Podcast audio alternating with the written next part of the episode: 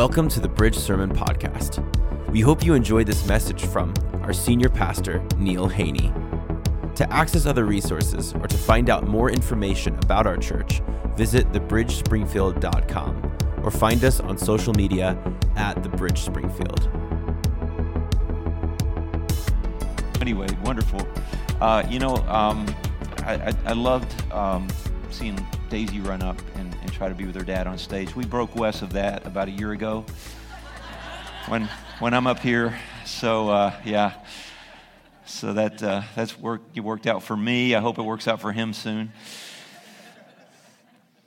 Lily got tired of chasing him down the, the aisle. So, um, hello, good morning, welcome, welcome, welcome online, folks. Welcome to you. Um, wow.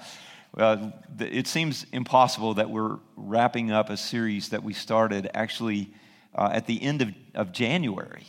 So, this, this series has been going on for a while The Heart of the New Covenant. And I really thought that, see, I preached this Sunday and next Sunday, and then I'm, I'm out of here for three months. I don't know what you people are going to do, but I'm not going to, I mean, you, you may be here, but I won't after that. But, but um, I, I, I just want to say how much I love this church, how much I love my job. Um, being a pastor of a church uh, is emotionally and spiritually taxing, but I am unusually energized by, by just being here and, and working with Wes and Dennis and the staff that we have. And you guys bless me so much. This is the best church on earth as far as I'm concerned. And um, that's why I've been able to be here for 35 years. I, you know, so many pastors are burnt out after 10 years. And it's because the people are so difficult to pastor. And, and you guys have been wonderful. So I will come back. I am coming back. Jesus is coming back, and so am I. So, yeah. So let me try to get started here. This is, yeah.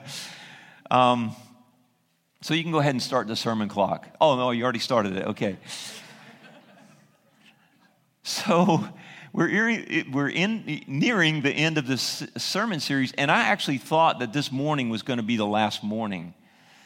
Last night, I could, I, as I was kind of walking through it again, I realized that I'm going to have to give, uh, so I'm, going to be talking about Ephesians uh, chapter 6, verses 10 through 17 this morning. I was going to go all the way through 20, but as I was, as I was working through this, I realized that there's a section at the end, those last three verses about prayer, that really need attention. They need undivided attention. And so, um, you know, Dennis and I are committed to one point sermons.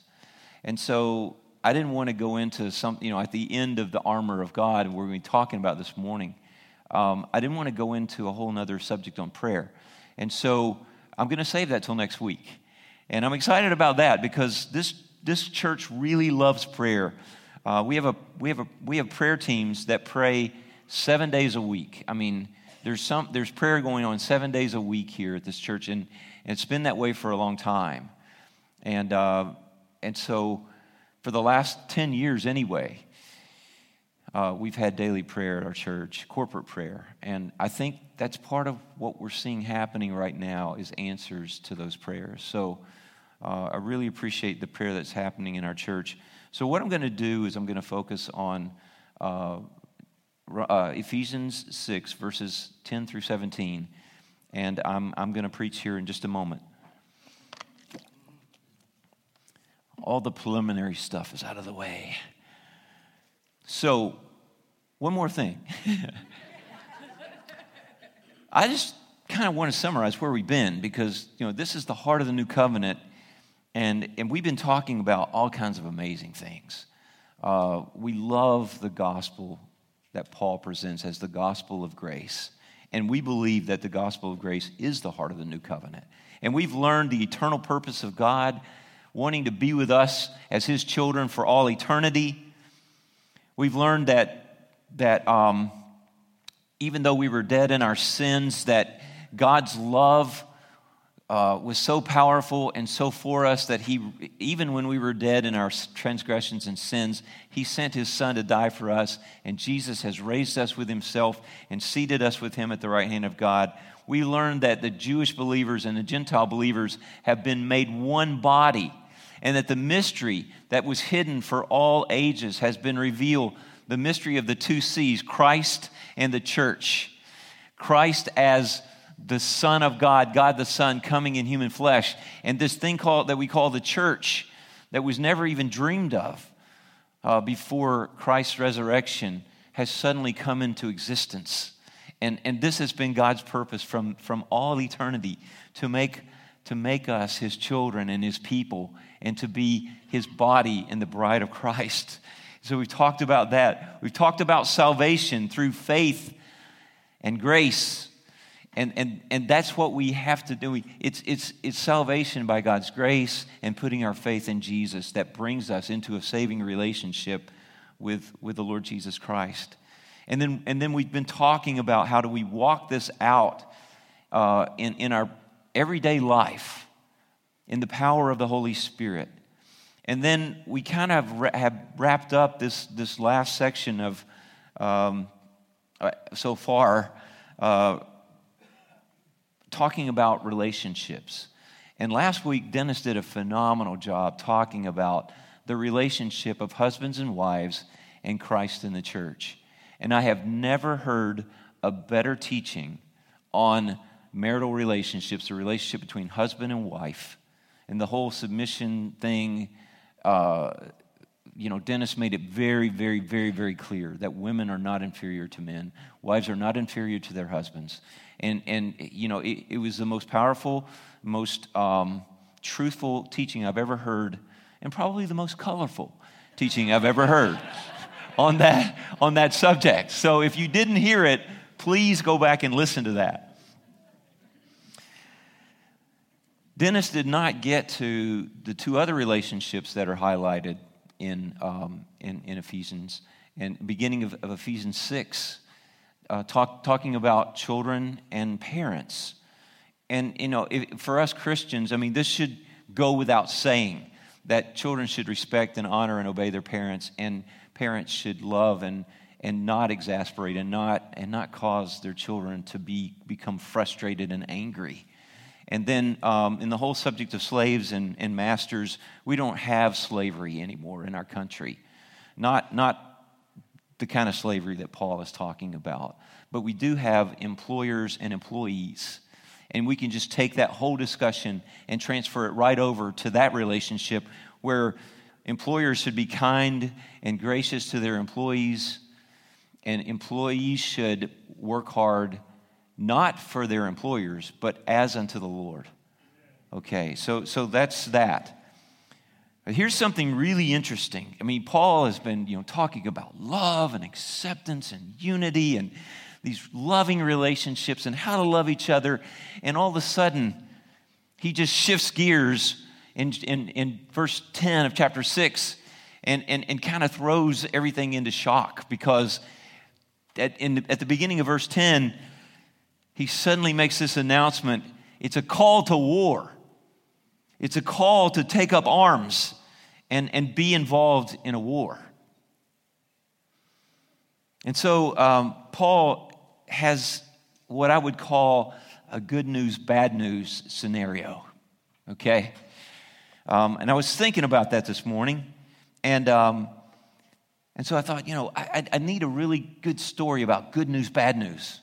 And so I looked up good news, bad news. And here's what I got an artist asked a gallery owner, he said, uh, How are my paintings doing? Do we have any interest in selling, you know, in a buyer buying any of my paintings? And the, the gallery owner said, Well, I've got good news and I've got bad news. He said, The good news is that there was a guy that asked me if, if once the artist died, if the value of the paintings would go up. And I told him yes, and he bought all 15 paintings. He said, That's wonderful. What's the bad news? He said, The guy that bought your paintings was your doctor.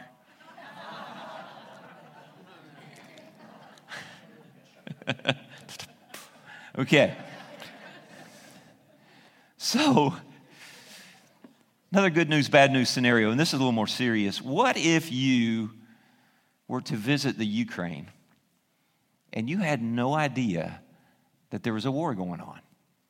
And so you flew into Kiev and uh, you went to a hotel and, and, and you checked in and the hotel was beautiful and you, you, know, you went up to your room and during the night you kept hearing this noise and you thought, man, they must be roofing this place because of all this banging and, you know, and noise. And, and so the next morning, you know, you get up and you go downstairs and you're like, man, what's going on? I heard all kinds of noise. It just really, is, is there a construction happening close by? Or, and the, the guy across the desk says, don't you know what's happening here? We're under siege. We're, you, you know, we, we're being attacked by, by another country. It might be a bit of a shock to you if you didn't know that. But what would your attitude be then? Would you be like, oh, I think I'll go out and enjoy the scenery? And no, of course not. You would take shelter, you would do things to protect yourself.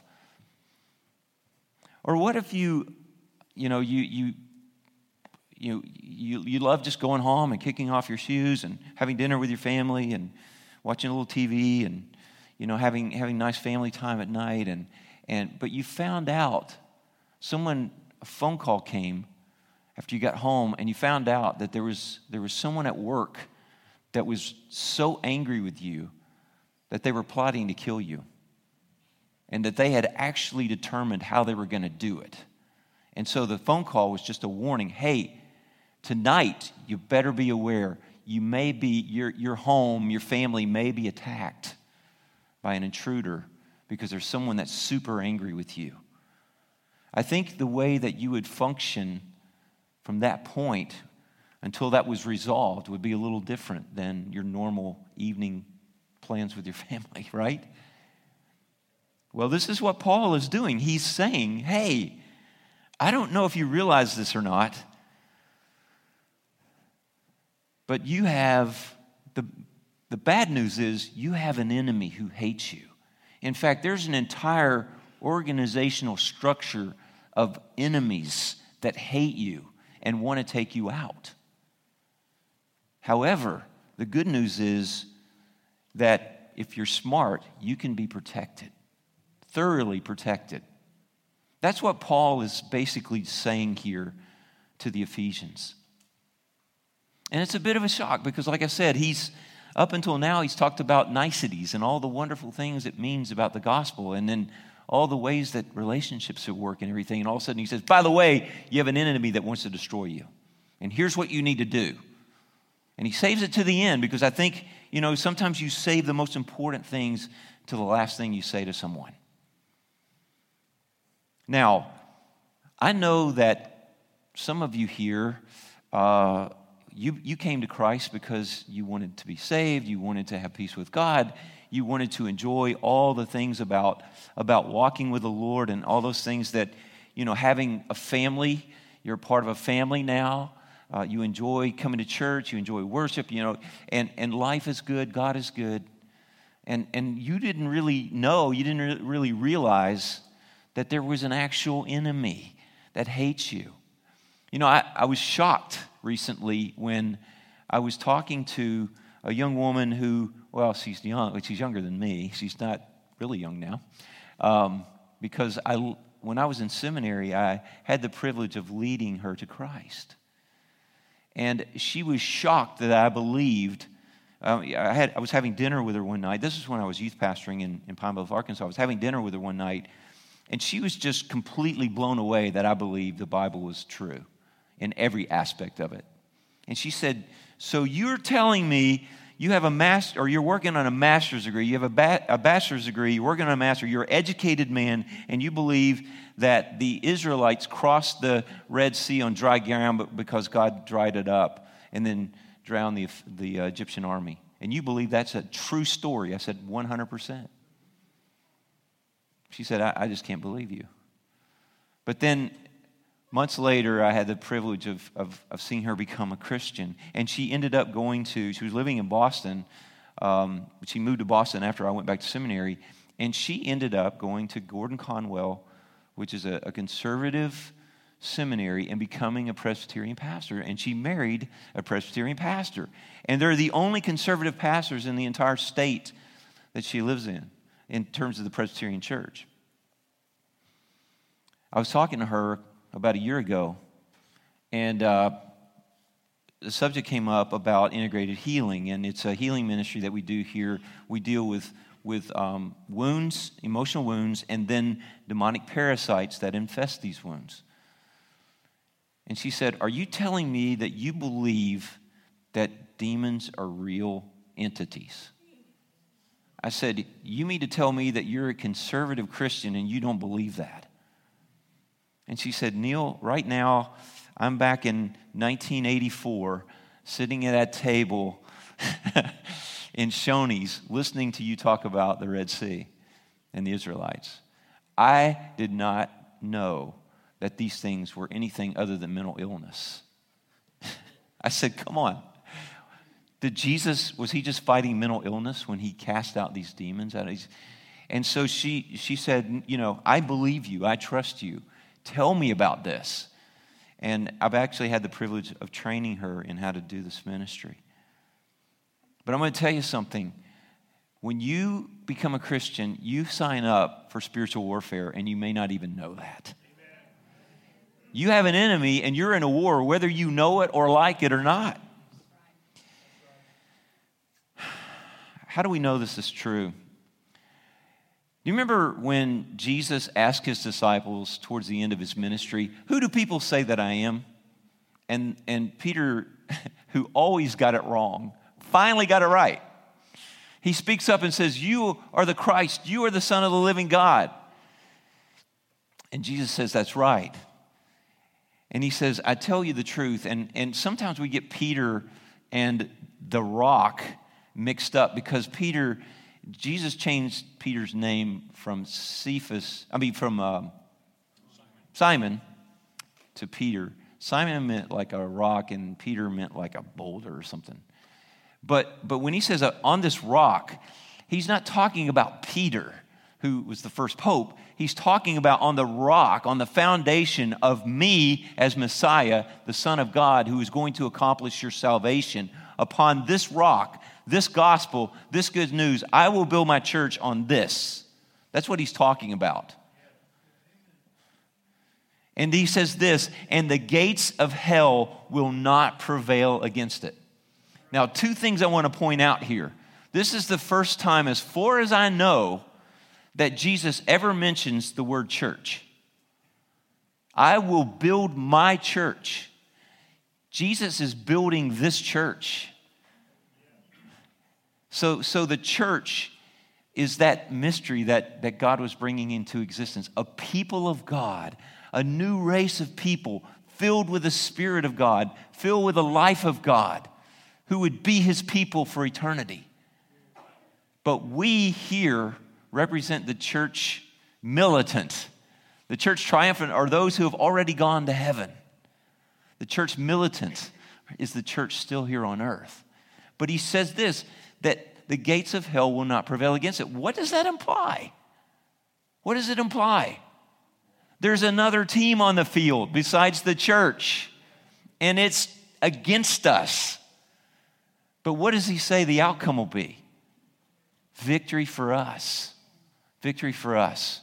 Okay? But there is a war. Very similar, uh, very similar statement in John 10, verse 10.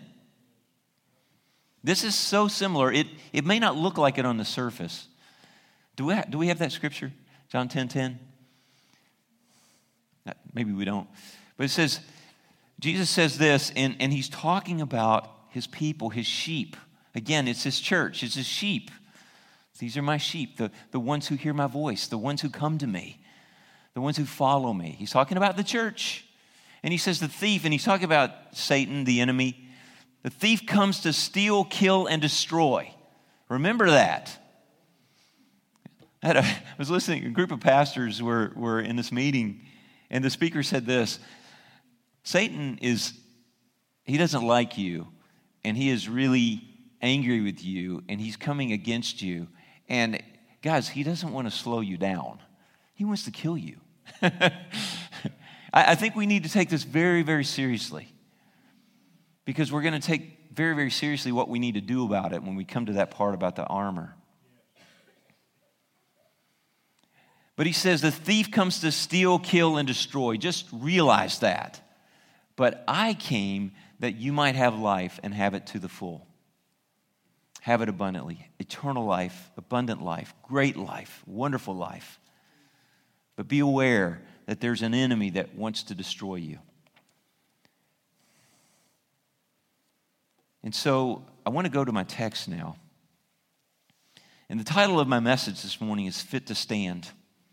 And you're going to understand that as I read this. I want you to notice how many times in the first few verses the word stand is used, because it means to stand your ground. We take ground against the enemy and then we stand our ground. And then we take ground against the enemy and then we stand our ground. And we're not pushed backwards. And guys, we have to know what we're doing not to be pushed backward. We got to understand the battle that we're in, not to be pushed backwards. Because I'm afraid that the church has been very, very ignorant, just like my friend who didn't who thought that demonic spirits were mental illness. Come on, man. Are you kidding me? Look around. Look at the evil in the world. Look at your own life. Man, this week has been like wading through molasses for me. The enemy knew I was going to be talking about this, and I mean, broke my glasses twice this week. Now, when you break your glasses and you need your glasses to see, and you're the one fixing them, it presents a bit of a problem. but I am more than a conqueror. Okay. yeah, so let me just read the text, and, and I want to point out a couple of things real quick. Okay.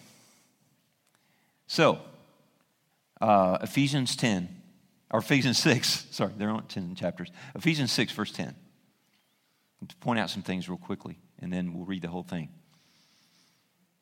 Paul says, finally. In other words, this is the last thing I'm going to say, but that's not all this means. Is that scripture? Do we have that scripture? We don't have Ephesians, we don't have the text. Wrong. One? Okay, well, then you just have to listen. I'll try to be very clear. The word finally, and maybe somebody can help find that scripture for me. I'd love it to be up here. It's in the ESV. Finally, which actually means from now on or from this time forward, is what this is saying.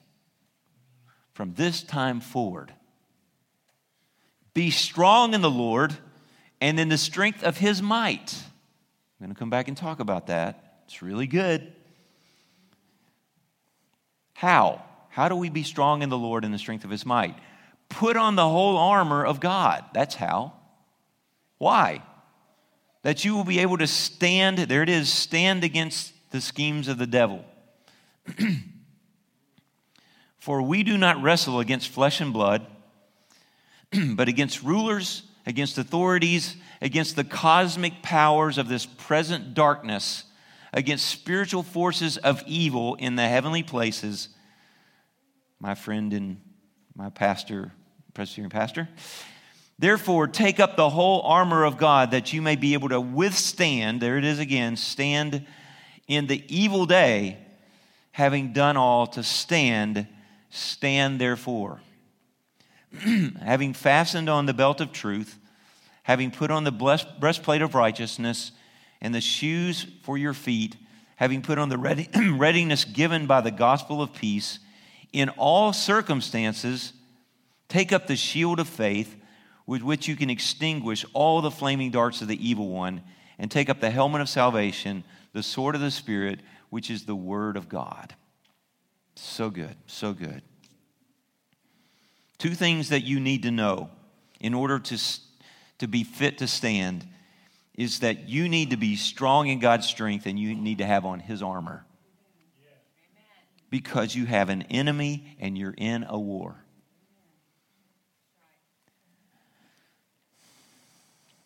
So, verse 10 says, Be strong in the Lord and in the strength of his might. Guys, that, that is a tall order, and it, it is so important that we understand this. Man, I have said probably a dozen times from the stage in the last six to eight months we need to live by this mantra Jesus, I can't, but you can. We have His Spirit in us so we can live this Christian life. I gotta, I gotta share this conversation. I have a, a young friend who is new in the Lord, and um, I'm constantly needing to encourage him. He gets very discouraged, and he, he has not uh, digested the gospel yet. So he thinks that God is mad at him ongoingly. and he thinks somehow, he still thinks that he has to live this life in his own strength. I can't convince him otherwise. So I got this this week, I got this text from him. It's impossible to live the Christian life. I can't do it. What do I do? and I'm thinking, hallelujah. He's getting it. this is what, the way I responded. I got this frog in my throat again this morning. Sorry. you say to Jesus, Jesus, I can't live this Christian life. Just admit it. And he will say to you, I never expected you to. Let me live my life through you. And you say to Jesus, Lord Jesus, I can't, but you can. There it is. And he will say to you, You can't do this any other way. You can't live the Christian life. It's impossible. And I'm glad you're finally realizing that. Let me do it. to which he responded, Typical response Are we going to hell because we can't do it? What did I just say? Okay, so I responded this, this way. I said, No way! Exclamation point. We can't do it. So he paid all our debt for all our sins and then moves inside of us to live through us. But it takes a while to learn how to let him do it. But until then, it's all grace.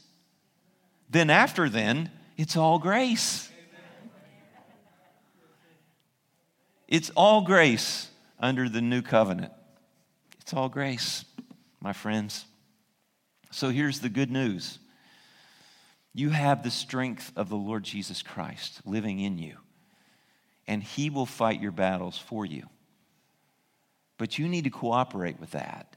And so, Paul is explaining to the Ephesian church how to do that. How do we cooperate with what he's provided? We can't live this Christian life through our own strength. He has to do it. And we can't face our enemy in our own strength. He has to do it. So, first of all, we have to know who our enemy is. so, let's look at this. So, be strong in the Lord and his mighty strength. Put on the whole armor of God so that you may be able to stand against the schemes of the devil. Let me tell you something. Our enemy is very powerful, very organized, very intelligent, and very destructive. I believe that the Old Testament tells us of the fall of Satan that he was jealous of us, that we were created in the image of God and he wasn't. Until we came along, he was the highest cre- creature that ever been created, and he was not okay being usurped or being uh, uh, less than us. And so he decided to fight God, and he lost, and he got kicked out of heaven. So he's like, if, if I can't hurt you, the next best thing is to hurt your children, right? so he goes after us. And he's done a pretty good job of fighting us, honestly. And too often, we as Christians experience defeat because we don't understand who we're up against and we don't understand the weapons of his warfare against us. And I want to tell you, the enemy uh, in third world countries is very overt in his attacks. He's very high profile. Witch doctors, voodoo, all kinds of spiritual things happening that, that people see right in front of them, and they're terrified. The enemy's either a bully or a deceiver. for those in the West who are so intelligent, who no longer believe in spiritual forces, and, you know, uh, in fact, we've, you know, we live under this naturalistic kind of culture. And we've, as, as Christians, we've been affected by the fact that, that much of our culture doesn't believe in the supernatural, doesn't believe in the spiritual realm. And so the enemy's just fine with that. Just don't believe in me. That's cool. In Monsters, Inc., you know who was the most powerful monster? It was Randall. He could disappear and you couldn't see him. So you didn't know where he was coming from. The enemy's kind of disappeared, he's kind of faded into the woodwork. And he attacks us in these ways. There's four D's. It's not a four point sermon. Just write this down somewhere. His weapons are deception, discouragement, distractions for our ultimate destruction. He wants to destroy us.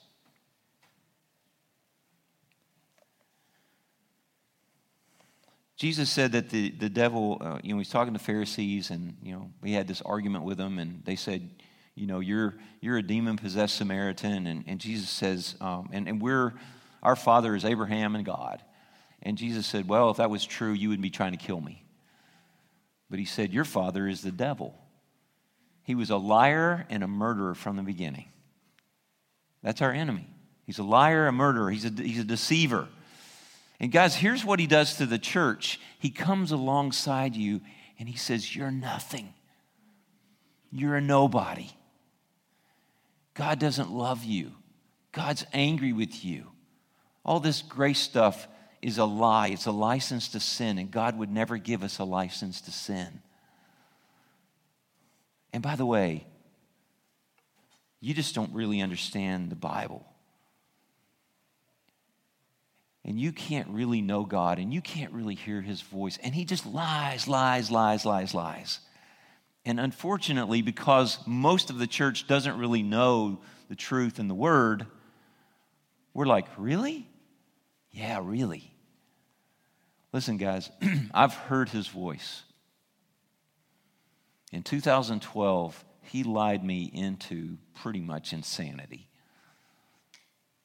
I lost every confidence that I was still saved, that God was still in my life.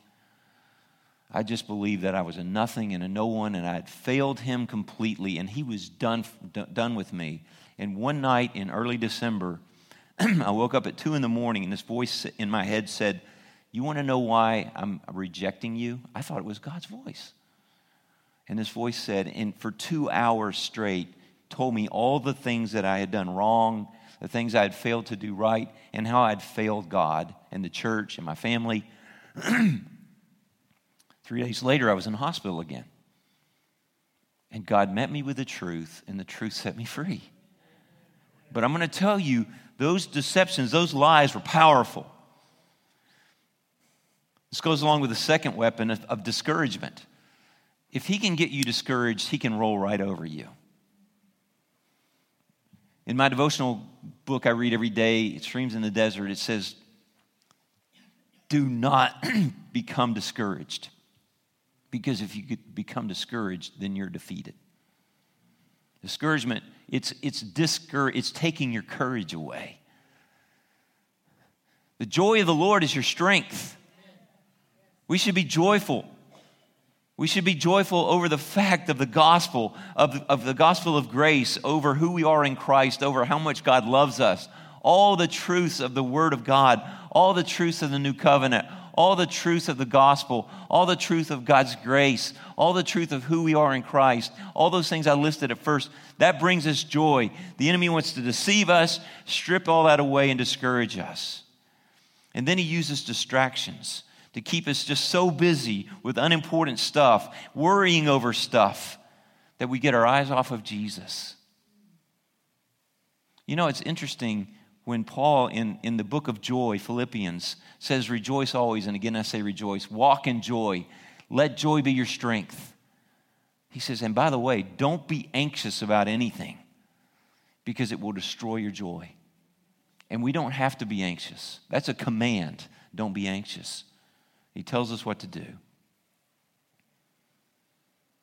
But he wants to pull our eyes off of Jesus because when he can do that, then he can, he can mess with us, he can defeat us. And then finally, he just wants to destroy us. I have a, a very dear friend and brother. I love as much as I do my own brother. But he has allowed, because he hasn't put on the armor of God, he has allowed the enemy to destroy his marriage, to destroy his relationship with his children, to destroy his um, is in the process of destroying his body through alcohol. He's a believer, he's a Christian believer. But he has, he has refused to put on the armor of God, at least the parts that he's responsible for. And the enemy is destroying his life. And eventually, I truly believe the enemy will kill him. And I believe it will come through suicide. I honestly do because he's allowed the enemy to do this to him. He's deceived, he's discouraged, he's distracted, and he's becoming destroyed. So, what do we do? What do we do?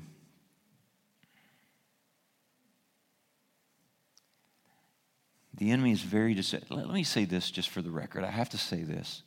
If I told you Vladimir Putin is invading Ukraine, is that a true statement? Yes, it is. No, it's not. Vladimir Putin hadn't been anywhere close to Ukraine since the war started. He's sitting in an office in, the, in Moscow, in the Kremlin, making phone calls and giving orders. His troops, his generals and sergeants and lieutenants and whatever order they have, are in Ukraine fighting his war. He's nowhere near. When I say that the enemy, the devil, are, are Paul or anyone says, you know, like, like this week I felt like Satan's been attacking me. Well, the angel, fallen angel Lucifer, is nowhere near me, isn't thinking about me at all. I promise you, he is not omnipresent like God. He's not everywhere at once. He's an entity, he's, he's a created thing, he's a fallen angel. And I believe that he's hanging out in Beijing or in, in uh, Moscow or probably in. Uh, in Washington, D.C. I think that's one of his favorite places to be. Okay, I shouldn't have gone there. He's nowhere near me. I want to tell you something else. He, he has this incredible order, structure. Let, let me just read it. Um, rulers, authorities, cosmic powers over darkness, spiritual forces of evil in heavenly places. He's got rank and file demons that some are huge and some are small enough to live inside of us and harass us. Things like shame and fear and, and anxiety and depression and, um, you know, you name it, uh, false guilt. But there is, a, there is a structure and an order. The enemy's powerful, he's evil, and he's cunning. And even though Jesus defeated Satan and all his minions on the cross. They have not conceded defeat and they have not been ultimate or uh, utterly destroyed yet. Don't let anybody tell you that Satan's just a toothless, you know, lion. I'm going to tell you something. He still bites and he bites hard. And he does it through this structure I'm talking about. You know, John Wimber used to tell this. In, in World War II, when the Normandy invasion happened, Hitler was doomed to be defeated. When, when the Allied forces successfully invaded Europe, his doom was sealed. Hitler's doom was sealed. But there were more Allied casualties from D Day to VE Day, Victory in Europe Day, than there was before the Normandy invasion. So don't let anybody tell you that Satan is a powerless enemy. Because just like with the man I was talking about, the enemy's destroying his life, and he's allowing it to happen. And he wants to destroy your life too. But we don't have to let this happen because God has given us this armor. I'm just going to unpack this quickly. Stand therefore, fastened on with a belt of truth having the belt of truth fastened on you. The, the, the belt, the belt of truth. Truth, eh, eh, the, the, the belt in the Roman, on the Roman soldier kind of held the, the armor together, at least the central parts of it and the truth, the truth of the gospel, the truth of who you are in Christ, the truth of the fact that you stand in peace with God through our Lord Jesus Christ, the fact that you now stand and that now never changes, the fact that you're one with Christ, that you're holy and righteous in Christ, that you, your salvation is sealed, that, that, that um, the Holy Spirit of God lives in, all those things are true and it's those truths that we can count on that will keep us strong in the, in the evil day. And by the way, the evil day is not some far off future thing that's going to happen when the Antichrist shows up. The evil day is the day that you face evil. Whatever temptation that is, whatever discouraging news you get, whatever, what, whatever is facing you that feels horrible and you, like you're under attack, that's the evil day for you. I've had some evil days this week but I'm, I'm here. I don't think the enemy wanted me to preach this this morning, honestly. Now, look, I don't, I'm, I'm, also not one of these people that finds a demon under every bush, honestly. I have have a dear friend, pastor friend, that, that preaches again on spiritual warfare every sermon. Every sermon is about spiritual warfare. I think that's a little overmuch. I think we need to be preaching the gospel. And the gospel is we win, you know? So, yeah, let's be aware of our enemy and let's have this armor on, but let's don't get over like, you know, too, keep, our, keep your eyes on Jesus, not on Satan. Okay? All right. So, the truth of God in Christ and in the scripture, we need to know the truth of who we are and who He is and the relationship so that we can stand in the evil day.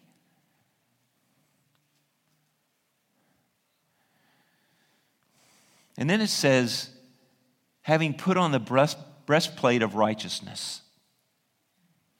Breastplate of righteousness. Breastplate was what covered the heart, the vital organs. Did you know that you are covered in the breastplate of righteousness? Amen. Guys, by the way, we don't take our armor off. Uh, do you at night? Do you take your armor off and hang it on the you know the bedpost and lean it up against the wall and stuff like that? Some of this stuff we put it on once and for all. Some things we have to take up daily, and I'll, I'll tell you about that. But anyway, we have righteousness. We are righteous as a gift of God through our Lord Jesus Christ. When we put our faith in Him, we are made righteous. He who knew no sin became sin for us that we might become the righteousness of God in Christ Jesus. So we're, we have righteousness. But we need to, to make sure that we, we, we trust that because doubt ends up being chinks in our armor, and that's where we get attacked.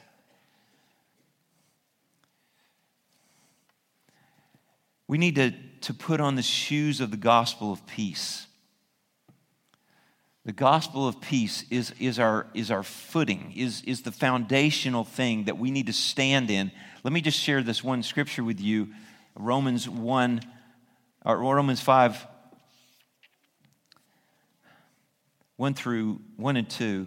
Therefore, since we have been justified, received righteousness by faith, we have peace with God through our Lord Jesus Christ. Through him, we have obtained access by faith into this grace in which we now stand.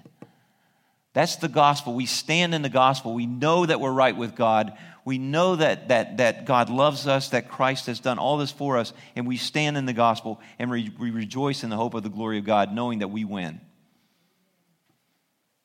And so we need to be ready not only to, to stand, but also to share our victory with others. Why we, why we have this foundation of grace and, and of truth that we stand in, this gospel, this good news. And then the shield of faith, this is so important. A Roman shield was made out of like it was it was wood and it was about four feet by two and a half feet, and it was thick wood with a handle, of course. And then it had uh, it was covered with leather, and then it was uh, it had a, a, wooden frame around it. And what these uh, Roman soldiers would do is they would soak this leather in water. They would soak it in water so that when the enemy would fire flaming arrows, they would put their shield up, and those arrows would hit that wet um, leather, and it wouldn't penetrate through the wood, and the, the wetness of the leather would extinguish the, the fiery dart or, or arrow. Guys, the enemy is constantly firing lies at us. You're nothing. You're no good. God doesn't love you. You're not going to heaven. You're, you're, you, you don't perform well enough. You, you're not done good, enough good works. Whatever it is, He's constantly firing these arrows at us. And, and faith is our shield to put up and say, just like Jesus did when he was under temptation by Satan, it is written. Boom. That's extinguished. You're not saved. No, I, I am the righteousness of God in Christ Jesus. Boom. Extinguished. You understand what I'm saying? I don't have enough time to unpack this like I want to.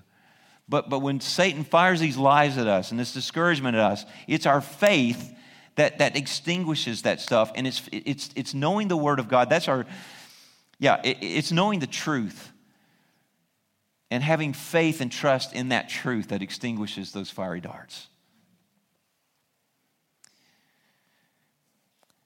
The helmet of salvation, guys, that protects our heads. You know, the, the mortal wound is, is a head wound.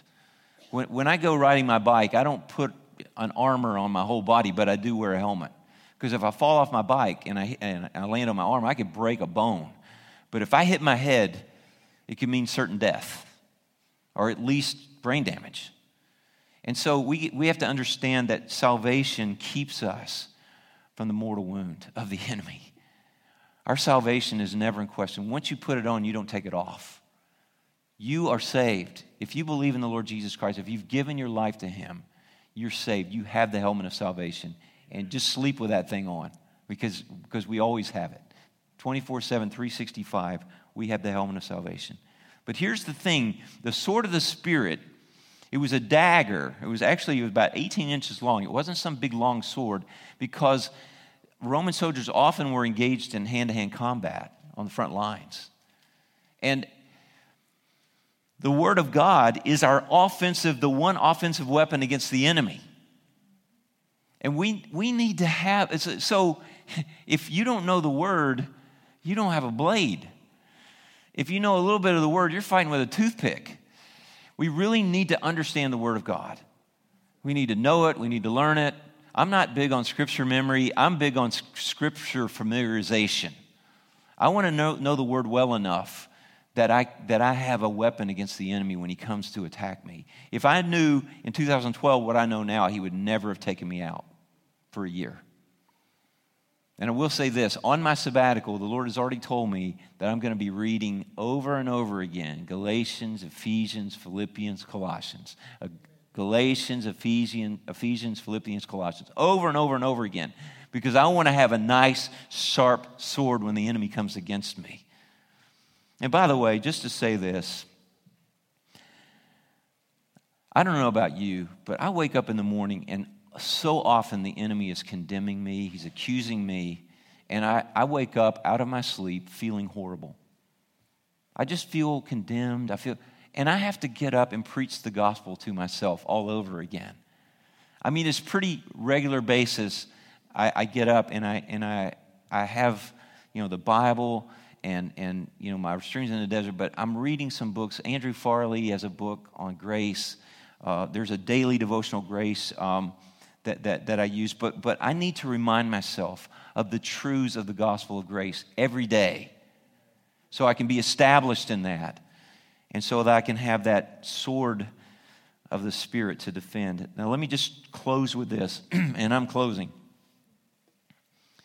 I just want to tell you we win and you win, okay? Make sure that you're clothed in the armor of God, be sharpening your sword. But listen to this Ephesians, or I'm sorry, Isaiah 54 17 says this No weapon formed against you will prosper. No weapon formed against you will prosper. And Romans 8, just listen to this. Who will bring a, a charge against God's elect? And that's us. It is God who justifies. Who is it to condemn? Christ Jesus is the one who died, more, more than that, who was raised, who is at the right hand of God, who is indeed interceding for us. Jesus is praying for us constantly. Who will separate us from the love of Christ? So, tribulation or distress or persecution or famine or nakedness or danger or sword? No, in all these things we are more than conquerors for, through him who loved us. We're more than conquerors, guys. But we're in a battle. And let's fight well. And let's stand our ground. And let's make sure that we have the armor fully on and that we have that sword, that shield of faith, and that sword of the Spirit to use against the enemy's attacks. Thanks for listening to this message. We hope you received a fresh revelation of the gospel of grace and that you experience the goodness of God in your everyday life. For more content like this, or to stream our services live, visit thebridgespringfield.com. Have an awesome week.